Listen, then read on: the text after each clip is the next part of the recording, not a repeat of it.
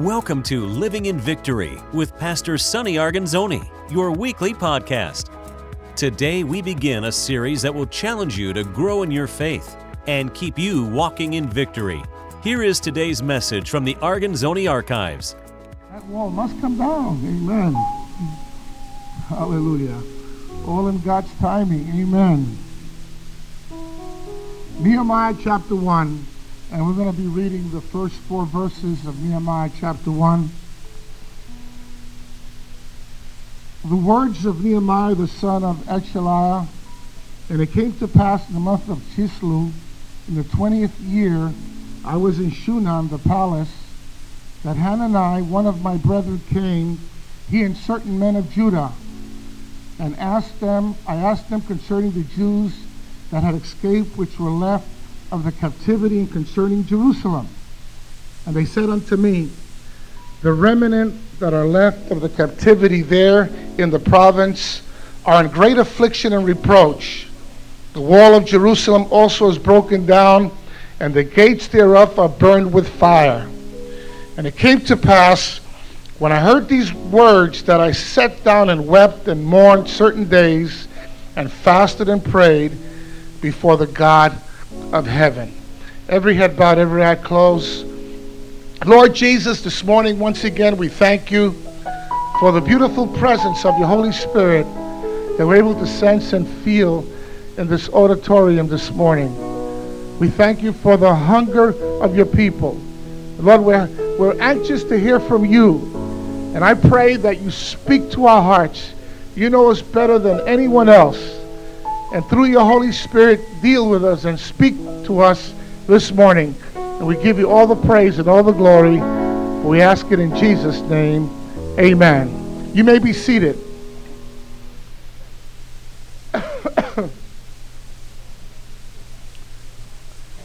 this morning, I have entitled this message, uh, A Man on a Mission. When you think about Nehemiah, he was a man that was on a mission. And I'm going to be bringing four areas in Nehemiah's life that I want us to look at. But I, before we do that, I'd like to give you a little bit of background on Nehemiah. Nehemiah was an Israelite slave who served the king of Persia as a cupbearer. So when you read the whole book of Nehemiah, you're able to see that he was a slave. He was a slave and he was serving the king of Persia, and he was a cupbearer. That was his, uh, his title, that was his occupation. You know what a cupbearer was? He would drink the wine and, and tasted it, tasted the food before the king partook of it. So that if anybody was going to be poisoned, it was going to be Nehemiah, not the king. This was his, his, his job. This was his task. And uh, and cupbearers are often chosen, they just didn't pick anybody at random, but they were also often chosen because of their good character and also personal appearance. The person was very close to the king, and it was a very, very prominent position. This person had constant access to the king. So you can imagine the type of person that Nehemiah was Nehemiah was a person of character, was a person of a good reputation, was a person uh, that had a good personal appearance, and it was a person that was very, very close to the king. So you would look at Nehemiah in a place of prominence. If you're close to the king like that, he's in a pra- place of, of prominence, prominence, and he's in a very, very high place. In other words, Nehemiah had made, had made it and, and could have been content to stay and, and there and, and just enjoy the life of ease. But we find that uh, Nehemiah was really challenged. God began to challenge him. And there are four areas in Nehemiah's life that I want us this morning to be able to take a look at. The first area in the life of Nehemiah was that he developed a passion and a burden for a need. Now, when you, you read the portion of Scripture that we read, we, we know that the walls of Jerusalem were torn down. And then he asked about the state of Jerusalem and the people there. and they began to tell him the state that they were in. And he began to develop a real burden for Jerusalem, for the walls of Jerusalem, for the condition that Jerusalem was in. And that was the beginning of a, a stirring that began to take place in the life of Nehemiah. It was a, a passion and a burden for a need that began suddenly to begin to change his life. And I believe that every person that's here this morning, every one of us, when you come to Jesus, we need to understand that Jesus has a plan for every one of us. There's not one person here, and I don't care what your background may be, or where you come from, or what your nationality may be, or whatever. I want you to know that every person that is gathered here this morning, this is why you are so important in the eyes of God, because God has a, a personal plan for you. God has a personal will for you, and He has a personal plan for your life. And the only way that you're able to find enjoyment in life is when you're able to find that plan, find the will of God, and align ourselves to the will of God. That's why there's a lot of miserable people around that are very, very unhappy, is because they haven't come to God's plan in their life. They have not aligned their will to God's will for their life.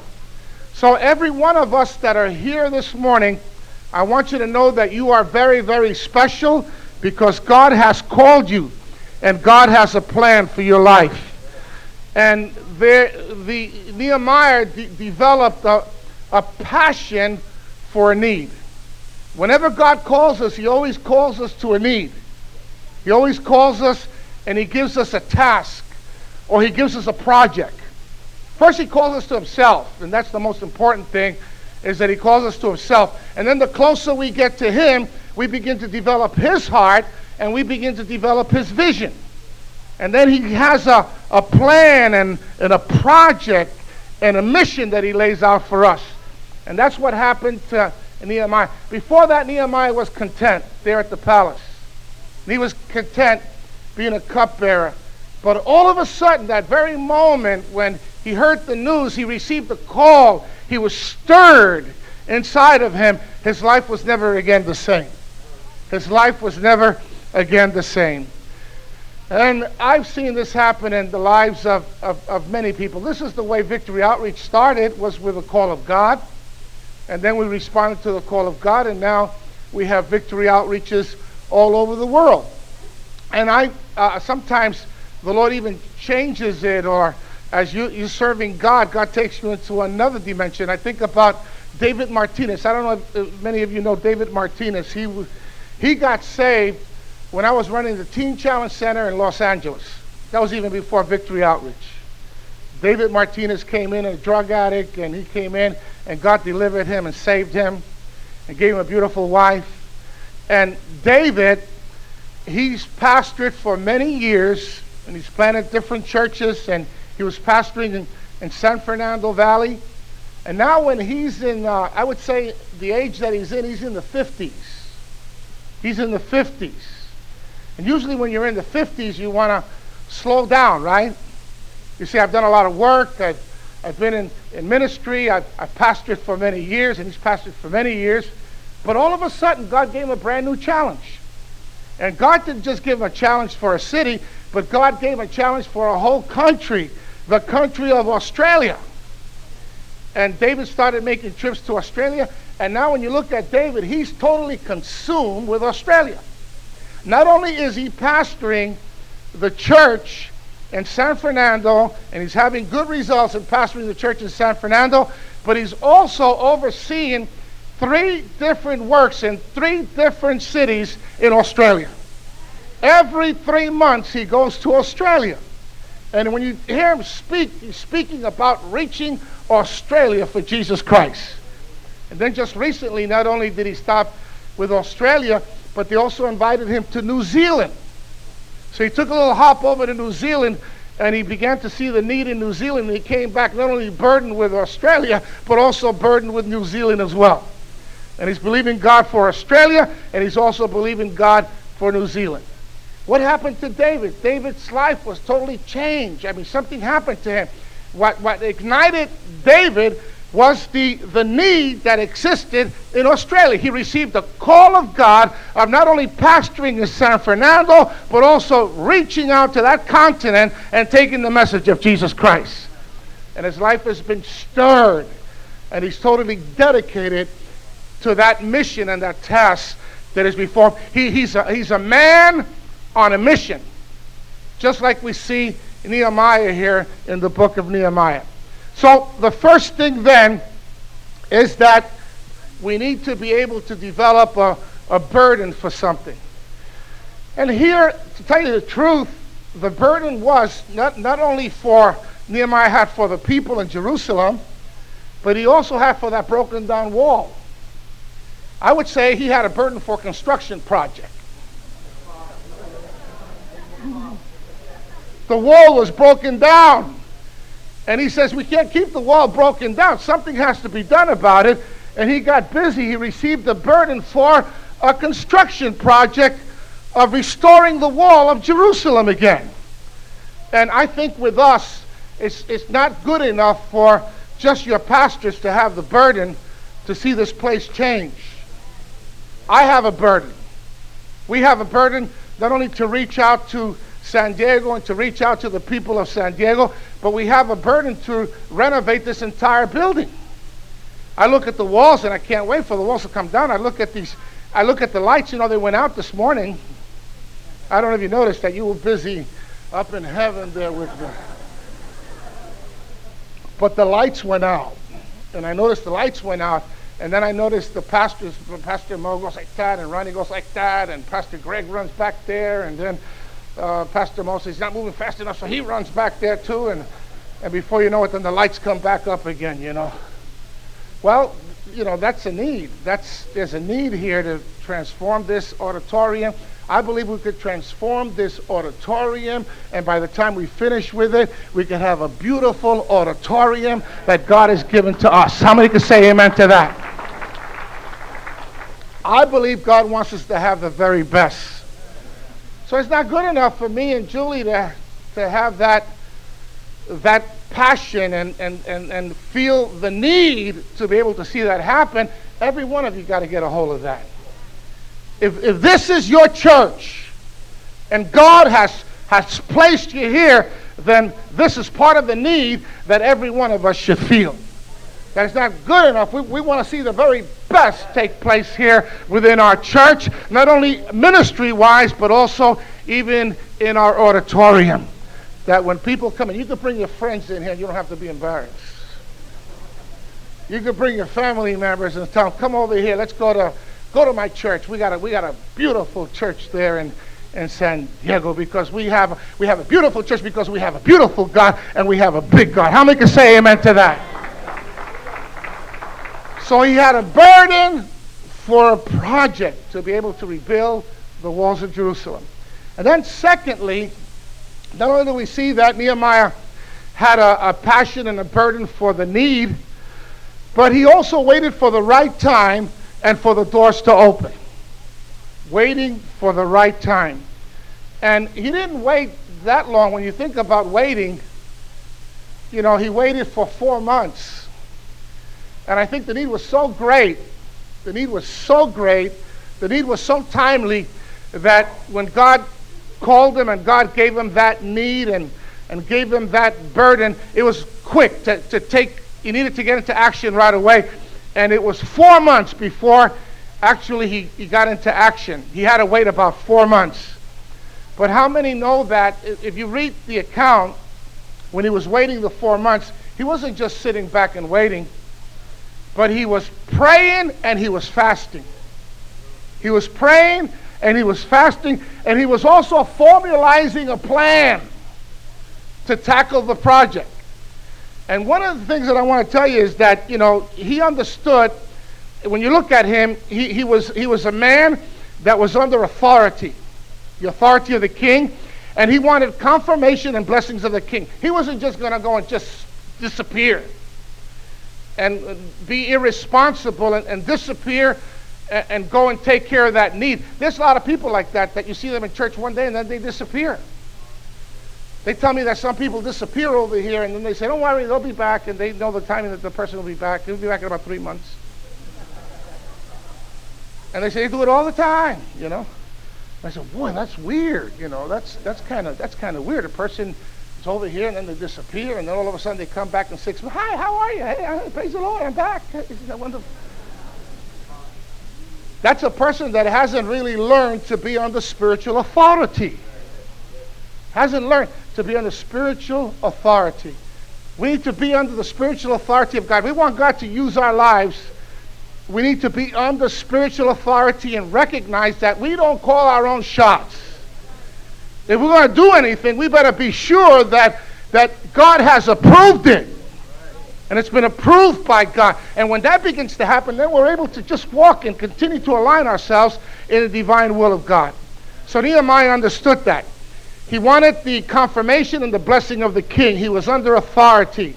And he was patient until it was God's time to open the door. So he fasted and prayed, and he says, I don't want to move before your time, God. It has to be at your time. And, and I don't want to go ahead of you, but I want to be right in step with what you're doing. So he was fasting and praying and seeking God. Now, waiting is so very, very difficult. And I want to apply it in two different ways. I could apply it as far as this building. We're in a waiting mode. And I, I tell her, I'm very, I like things right away. And I got Brother Carlos. He's the one that's overseeing, you know, our construction project. And I say, Carlos, are the plans done? Well, not yet, you know. Well, what's holding it up? Well, we got to still get from the architect. We got to get the electrical. We got to get this. Have we submitted it yet? No, we haven't submitted it yet. Well, what do you think is going to happen in, in two weeks? And then later on he says, well, it may be another three weeks, you know. And, and then when we submit it, we don't know how long it's going to take before they approve the plans.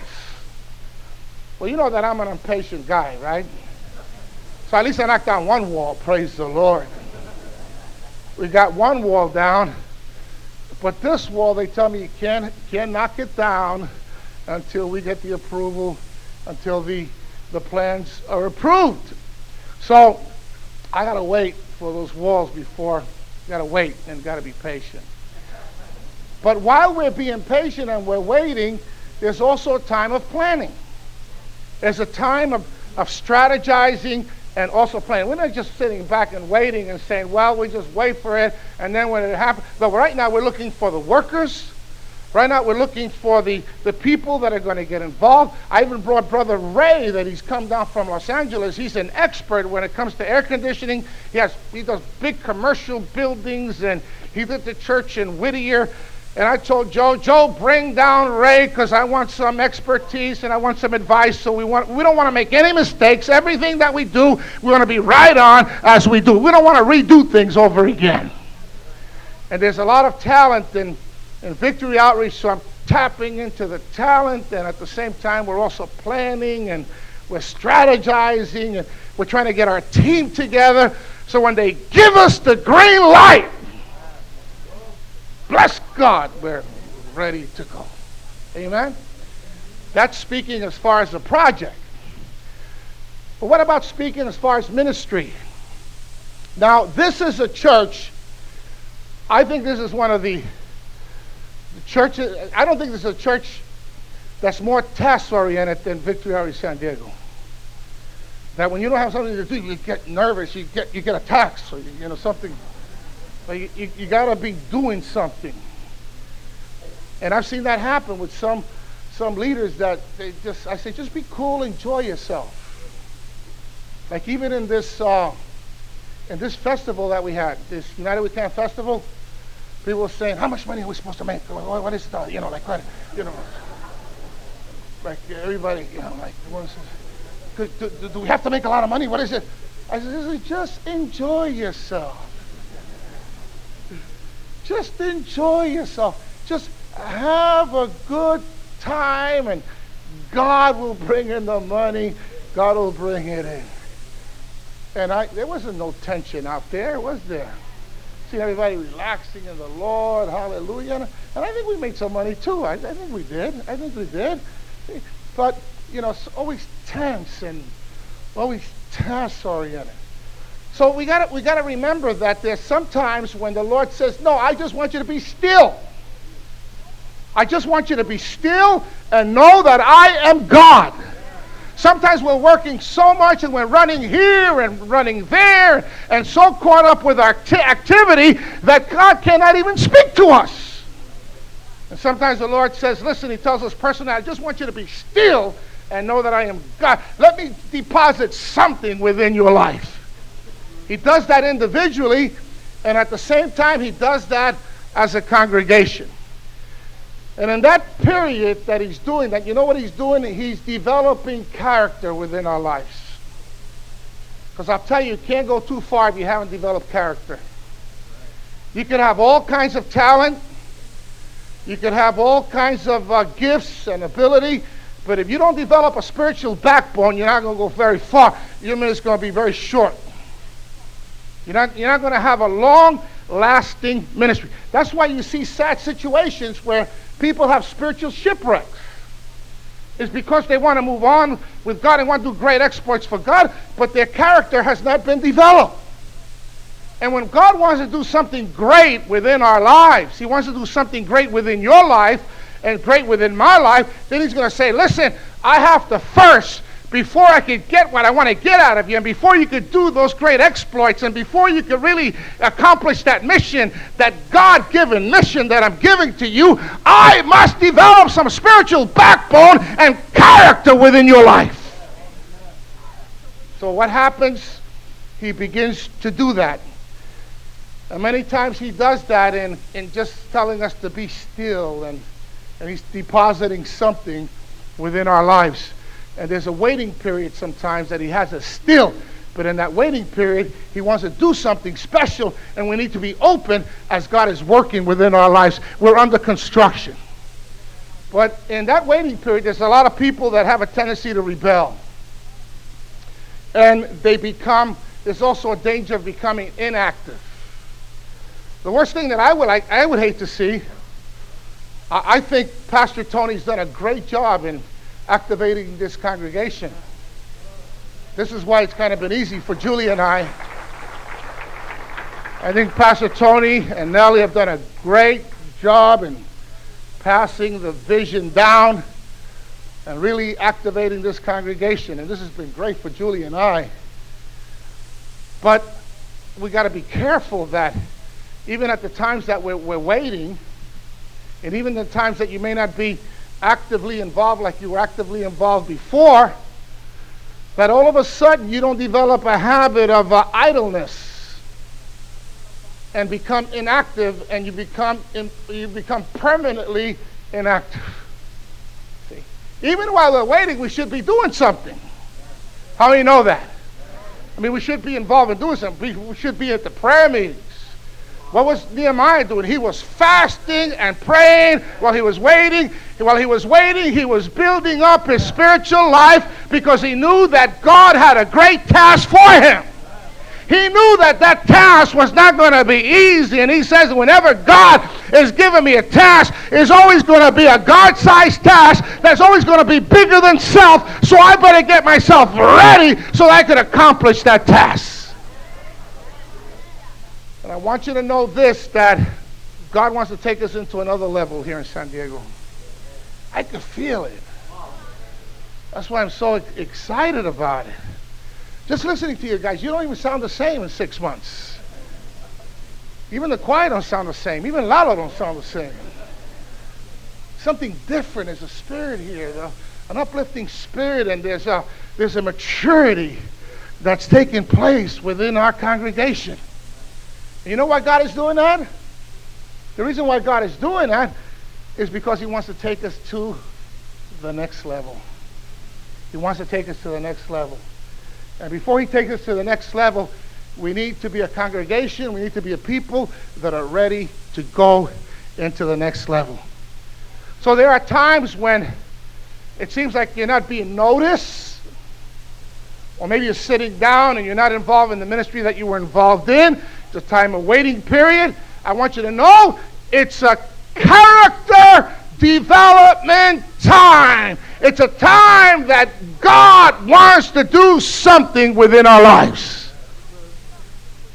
Now, I wasn't always, it always hasn't been easy for, for me in the very beginning. The very beginning, Julie said it, you know, she says it like animal, right? Animal. And that was when we had Victory Outreach. Imagine before that. This is why I bounced around a number of times before I, before Victory Outreach was even founded. Even before Victory Outreach was founded, I, I, I worked in Teen Challenge.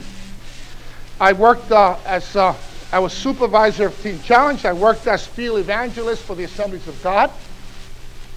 I was approved as field evangelist for the Assemblies of God. In other words, I was raising money from all the Assembly of God churches for inner city ministries.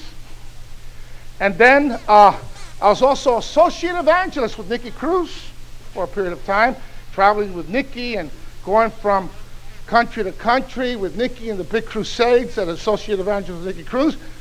Before I was ready, before I was ready for what God had for me, before I was ready for Victory Outreach.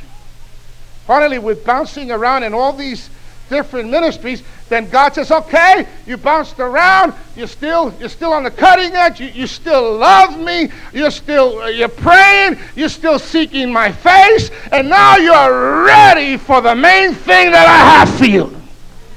And that's when God then brought the vision of Victory Outreach. And I was ready to respond to the vision that God had for us. What about Moses? The first time Moses tried to liberate his people, his timing was off, and his timing was so off that it was 40 years he was off.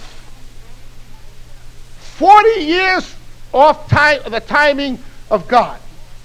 So Moses wasn't ready. God wasn't about to, to, to, to uh, endorse him because Moses wasn't ready. He wasn't moving according to the time clock of God.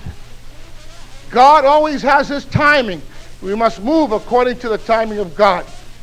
Waiting is a good time to prepare ourselves mentally, spiritually, and I would say for San Diego, also financially as well. And I say financially because we're involved in a what with a P? A what? Pro, what? Say it. Say project. Say project. You see those big air conditionings back there? Those big air conditionings came out of the building fund. That means that we had to get money and buy those air conditionings. And I think there's been a number of you that, I may be getting ahead of myself, I'm going to deal with that later, but I'll just say it anyhow right now. Como se dice a la, a la brava.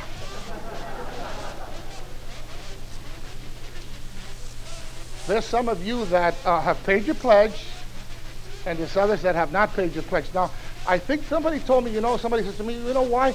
I, there's about 60% come in. What, what came in? About 60? About 60% came in. That means that the others have not come in. Then somebody told me, well, usually what we do, you know, we have a big fish, or we have a big giveaway, or we could say, well, for the banquet, we'll give away tickets, you know and then give incentives so that you're going to get your tickets if you go ahead and, and, and you pay your pledge. I'm not going to do that. I'm not going to have a list of names and this is how much you give, and that's baby stuff. I don't think we need that type of motivation. The type of motivation, maybe that was good in the past, and I don't put it down. It was great in the past, and it worked in the past. But listen, now God wants to, whatever we're going to do, we do it because we love God, not because we want to get recognition. How many can say amen to that? You don't have to have your name up somewhere and say, look, so and so gave so much money. And then you say, look how much money I gave. Glory to me. No, you don't need that. If there's going to be any motivation, we're going to do it because we love God and because we have a vision for this house and we want to see it happen. How many can say amen to that? Can I hear you say, Praise the Lord? See, now I'm preaching like a pastor, ain't I? Take my little knife out, you know, a little bit. Hallelujah. I'll talk more about that a little later. I'm I'll get to that. I got to talk a little bit more about that. But there's a waiting period. How make it say amen? So he went ahead and he recognized the, that uh, the second thing that he did is waited, waited for the right time and waited for the doors to open. Then thirdly, also Nehemiah, he knew that he would need protection from the king. He wanted safe passage, and he also requested letters from the king. So he knew that he needed to have protection from the king. And that's pretty smart, isn't it? He knew that as he journeyed and as he traveled, there were dangers on the road. And we need to be aware, every one of us, that whenever you set out to do something for God, the devil's going to attack you. Because we're involved in spiritual warfare. We need to be aware of it that we are involved in warfare. And we will confront battles. Not only are you going to confront battles, but Julie and I confront battles. And you know, it's been funny that we haven't really been hit over here that much. But you know, we've been hit. We've been hit out there in, in L.A. Julie and I. We've been hit in L.A. where they they say, Pastor, when are you coming back? You know, the, not the church, but the international, you know, ministry. We need you over here. You know, they panic. We need you over here. And I said, no, you don't need me there right now. You don't need me there. You need me there. And I usually go for about three days. This is why I kind of break my time. This is where we've been working. Is that I'm here uh, Friday, Saturday, Sunday, and I try to be Monday. But if I can't be Monday, then I'm over there. But usually I'm over there Tuesday, Wednesday, and Thursday. Then Tuesday, Wednesday, and Thursday, we're dealing with all the international responsibilities that we're dealing with. And then we're over here, we're over here a little bit more than over there. But the reason why I say that there's no problem, there's no problem over there, and God's going to take care of business, is because God has us here. And if they're responding to anything, they're going to respond because the devil is doing it. The devil's trying to discourage them. The devil's trying to do it. So we need to recognize listen, if we're in the will of God, then there isn't any devil that could discourage us because we know that we're in the center of the will of God. And when we're in the will of God, everything is going to work out fine. Could I hear you say amen to that? But we are going to confront battles. And the battles that we're going to confront, and it's going to happen here as well for many of you. You're probably going through it right now. You know, when you start talking about, you know what we're dealing with right here? We're not only dealing with a building, but we're dealing with souls coming in. We're talking about that when we knock that down, we're going to be having close to a thousand people that are going to be coming into this auditorium. Where do you think those people are going to come from? Those hurting people. And if there was ever a city, oh my God, I get so excited. If there was ever a city that is tailor made for victory outreach, my God, it's San Diego. God knew what he was doing when he raised up Victory Outreach in San Diego. And I want you to know that we haven't even yet scratched the surface of what God wants to do. Well, I'm anticipating great revival. In fact, I'm going to tell some of the other ministries, hey, you want to get fired up, you come out here, brother. you don't want to know where the fire is? Woo! La Candela. The fire is in San Diego. Why is it? Because there's a cr- tremendous need here. It, it, was, it was God's sovereign will, it was God's purpose to establish a ministry here in San Diego. So, so now that we're getting serious, now that we're getting serious and you're coming to church and you're coming early, hallelujah. Some of you are coming early now.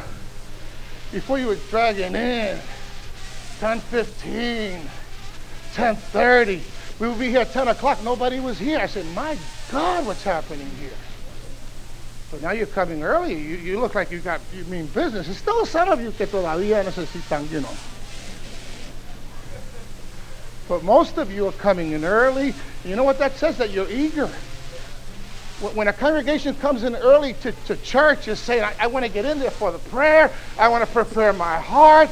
I'm ready to receive from God. I'm ready to do spiritual warfare. And I see that happening here. And as, as, as that begins to happen, then the devil begins to get nervous. And he tries to attack. And he attacks by, we confront different problems. We confront discouragement. Sometimes we kind of get discouraged. You know what discouragement means? It means that a lack of courage. So we have to be courageous. Discouragement means that we've lost courage. We shouldn't lose courage when we're involved in the battle because victory is ours. Also, loneliness that comes into our lives. Loneliness. Also, a feeling of inadequacy. And I want to tell you about that feeling of inadequacy. I think every one of us should feel very inadequate for what we're about to do and what we're doing. I think the leadership that's involved here in this church as we begin to move on into other areas of ministry, there's going to be some scare. It's going to be scary. You know that even Julie and I, they, they, they talk a lot about Julie and I because we're the founders. We're the founders. Founders of Victory Outreach. But do you know that we never pastored any other church? So this is scary for Julie and I. Even coming here, this is the first time that we've ever pastored another church other than the church in La Puente. So for us, it's a brand new thing, and it was scary. And it's still, I feel very inadequate. I think Julie also feels very inadequate for the task that God has given to us. And we recognize, man, we need God. Whenever I feel inadequate, you know how I feel inadequate sometimes when, I, when you people are not responding? When they say, come on Fridays to the prayer meeting, you know, the ending. Hallelujah. And I'm looking, where are they? Then Julie and I say, I don't know if we're doing a good job. You know, I don't know if we're doing a good job. I hope that we hope that we're doing a good job. Or if we say Sunday night, Sunday's a day to come, and Sunday night come, and we come on Sunday and the people are missing. We say, I don't know about that. And discouragement and, and uh, a feeling of inadequacy begins to set in. We feel inadequate that we we, we, are not sufficient to do what God has called us to do. And I want to tell you something. It's good to feel inadequate because what it does, it drives us to our knees. It drives us to our knees. It brings us back to the realization that anything God is going to call us to do is always going to be a God sized task. In other words, if Julie and I, with our experience, listen to me, if Julie and I, with all the experience we have, we could just come over here and do everything out of experience, then we don't need God. But when we feel in, inadequate and we say, oh God, we're moving into new territory, and oh God, you're taking us into new experiences. Oh God, we need you more than we ever needed you before. Then God begins to move. How many can say amen to that? God begins to move. So, a feeling of inadequacy could be good if we start pressing in with God. And we should feel that because we feel the need of God within our lives. So, we're going to confront battles. But we need to remember that we wrestle not against flesh and blood, but against principalities and powers. And the tools of Satan, Satan tactics are this. I want to tell you what Satan tactics are. Or every time he attacks, he tries to pick off the leadership. Now think about some of your experiences. He tries to pick off the leadership. That's why he'll try to work on some we got to pray for our pastoral staff. Just keep that God will keep his hand on them. He tries to pick off the leadership, and then he also tries to divide the people. I, you know, I thank God when I came in here, this is like a war zone. You know, some of you son peleoneros. Le gustan pelear. Uh, if you don't know it and what I'm saying in English, just feel the spirit anyhow. You know, just. when I came in here, I was ducking blows and blows and blows and felt like I was in the yard.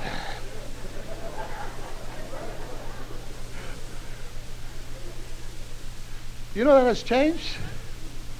And the reason why is because it was, it was a spirit of division. There was a spirit of division.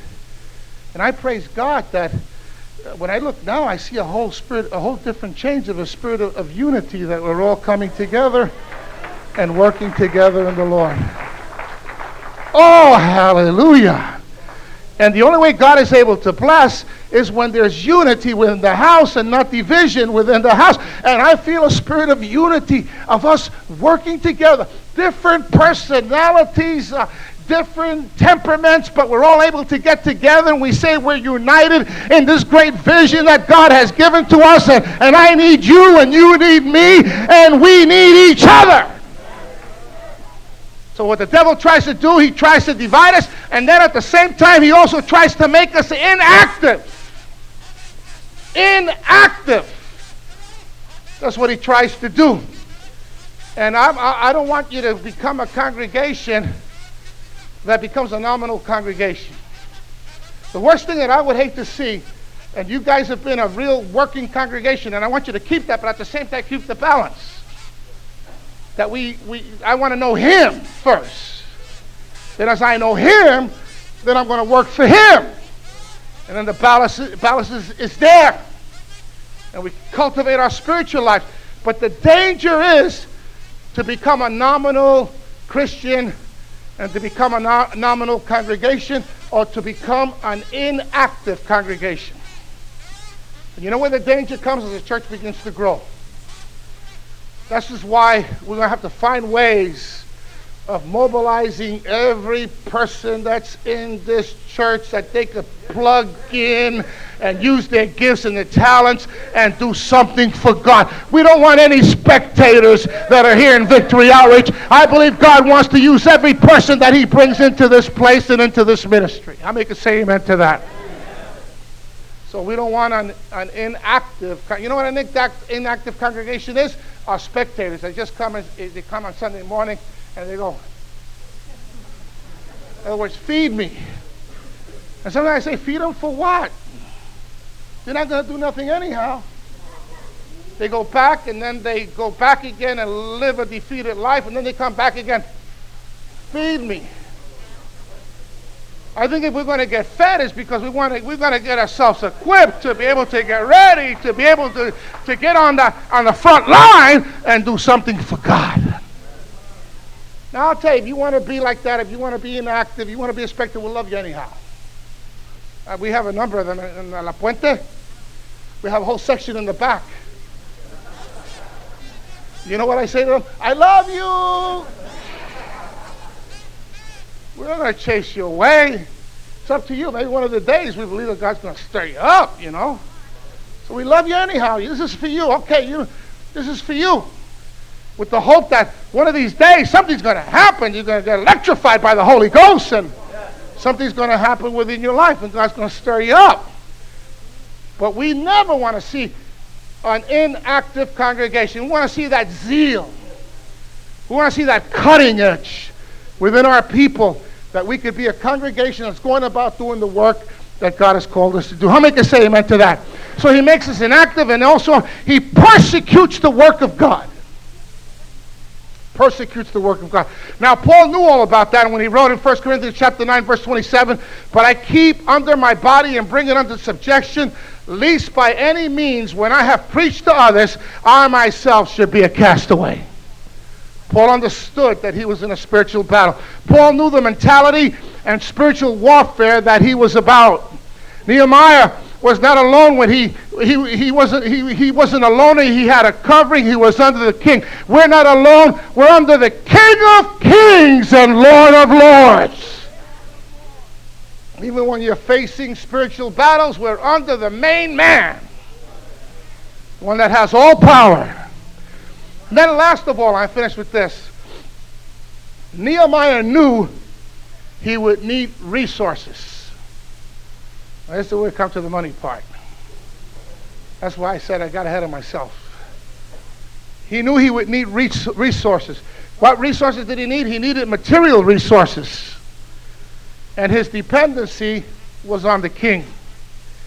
And we need, we need as a people to be able to live by faith. We need to learn to trust God. Listen to me. We need to learn to trust God for our financial needs. We begin by learning to trust God in paying our what? And also, and also, oh, that's pretty good. Say it again. We need to, we, we learn to trust God by what? Okay, uh, all the tithes, not just uh, all the tithes. No, say the whole tithe.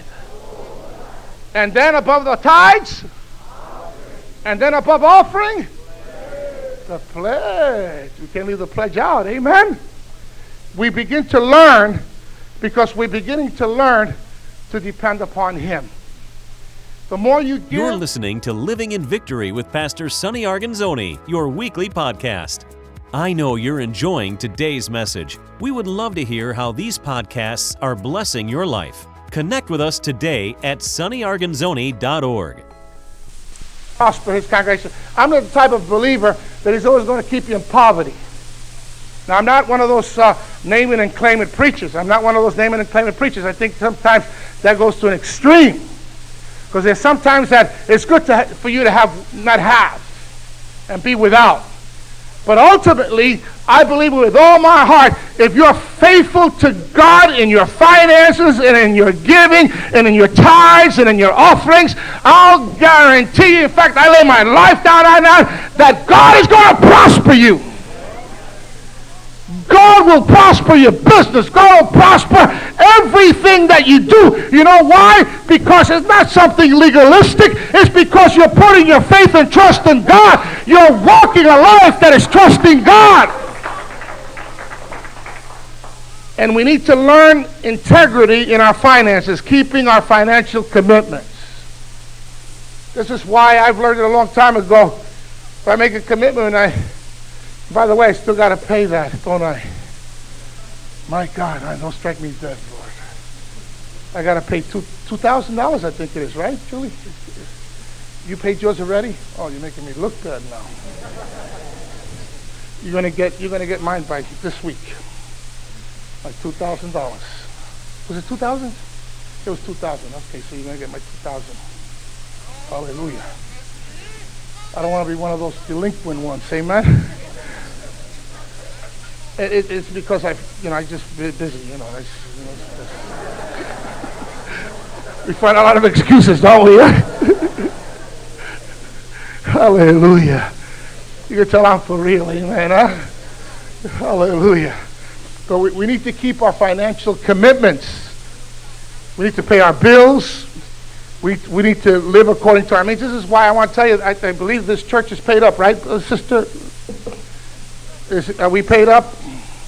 We paid up on our mortgage, paid up on our bills, right? Keep paid up. One of the things that I said over here, I want to make sure that this church pays its bills. How could we have respect if we don't have financial integrity?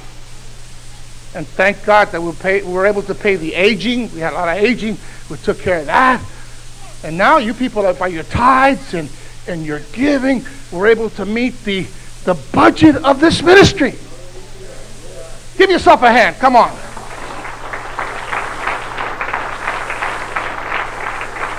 And this ministry is going to grow. And as it grows, it needs more financial resources. That means we need more faithful people. And then also, last of all, we also need spiritual resources as well. And God's, we have God's authority and God's anointing. And God will always equip us for the task that He wants us to do. This is why He gives us of His grace. This is why it's so exciting that I, I drive around San Diego, and I want you to do the same thing. I want you to see, have the eyes of God. Do You ever drive around and you see the people, you say, they should be in our church. You ever see that? I drive around and I see hundreds of people, and I say, man, they should be sitting in our church. Those are the people that God has called us to reach.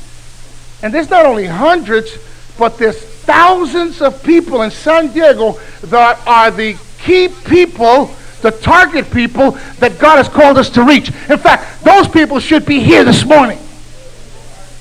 Those people should be here this morning. You say, well, how is it possible to have a church of 800 or have a church of 1,000 or have a church of 2,000? How is it possible? I'll tell you how it's possible by the authority and the anointing of the Holy Spirit and the grace of the Holy Spirit working within our lives. If God is saying, take San Diego, then I want you to know that He is going to give us the anointing and the spiritual authority and His grace to be able to make an impact in San Diego.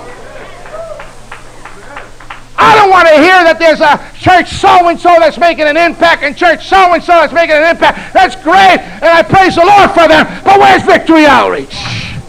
I think Victory should be right alongside that when they say, who are the churches that are making an impact in San Diego? Who are the churches that have the anointing of God in San Diego? And right, right up front, they'll be able to say and include Victory Outreach. And Dita, you don't get excited with her?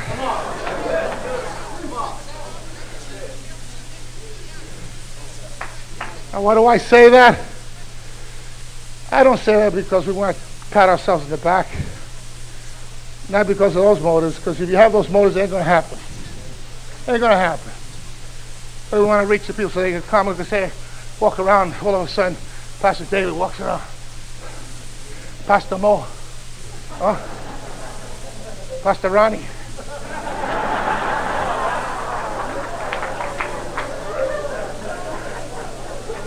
Gotta get that cholo out of Ronnie. Oh, he got red. Look at him. Ronnie, I'm only kidding, man. How many thank God for Ronnie? Amen. This,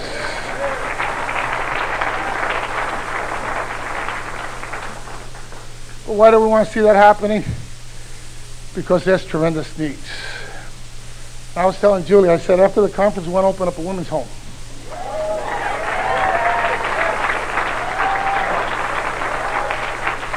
You know why we didn't open up a women's home before? Because we were weak. The money wasn't coming in. And even opening up the women's home, now that we're getting stronger, we'll open up the women's home, and then once a month we're going to receive an offering just for the women's ministry. And I believe you people are going to give, right? How many can say amen to that? So as you can see, we are what? Building. We're on a mission.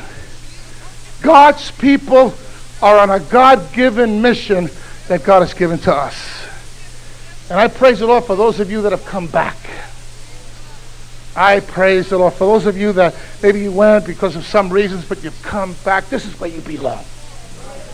And this is where you got to just roll up your sleeves and be everything that God wants you to be. God has given us a mission, and we want to accomplish the mission that God's given to us. Are you going to stand with Julie and I? Are you going to stand with Julie and I? Are you going to stand with all this ministerial staff? I'm expecting to see a breakthrough Gustavo with the Spanish. And by the way, he, he, he, last week I think it was, he had over about 110, 115. So he broke the 100 mark. Amen? Good things are happening. Because the same anointing we have is the same anointing he has as he's ministering to Spanish speaking folk. Amen? So this morning, are we on a mission? Yeah. Are we on a mission? Yeah. Are we going to accomplish the mission? Yeah. I hear say yes? If this message has challenged you to step out and grow in your faith and walk in your victory, we would like to give you an opportunity to help someone who at this moment is in need for that victory in their life. You can make the difference by contributing a special gift to help us reach a hurting soul. Go to sonnyarguinzoni.org and make your special love gift. Be sure to continue to listen to Living in Victory with Pastor Sonny Arguinzoni on Spotify and iTunes.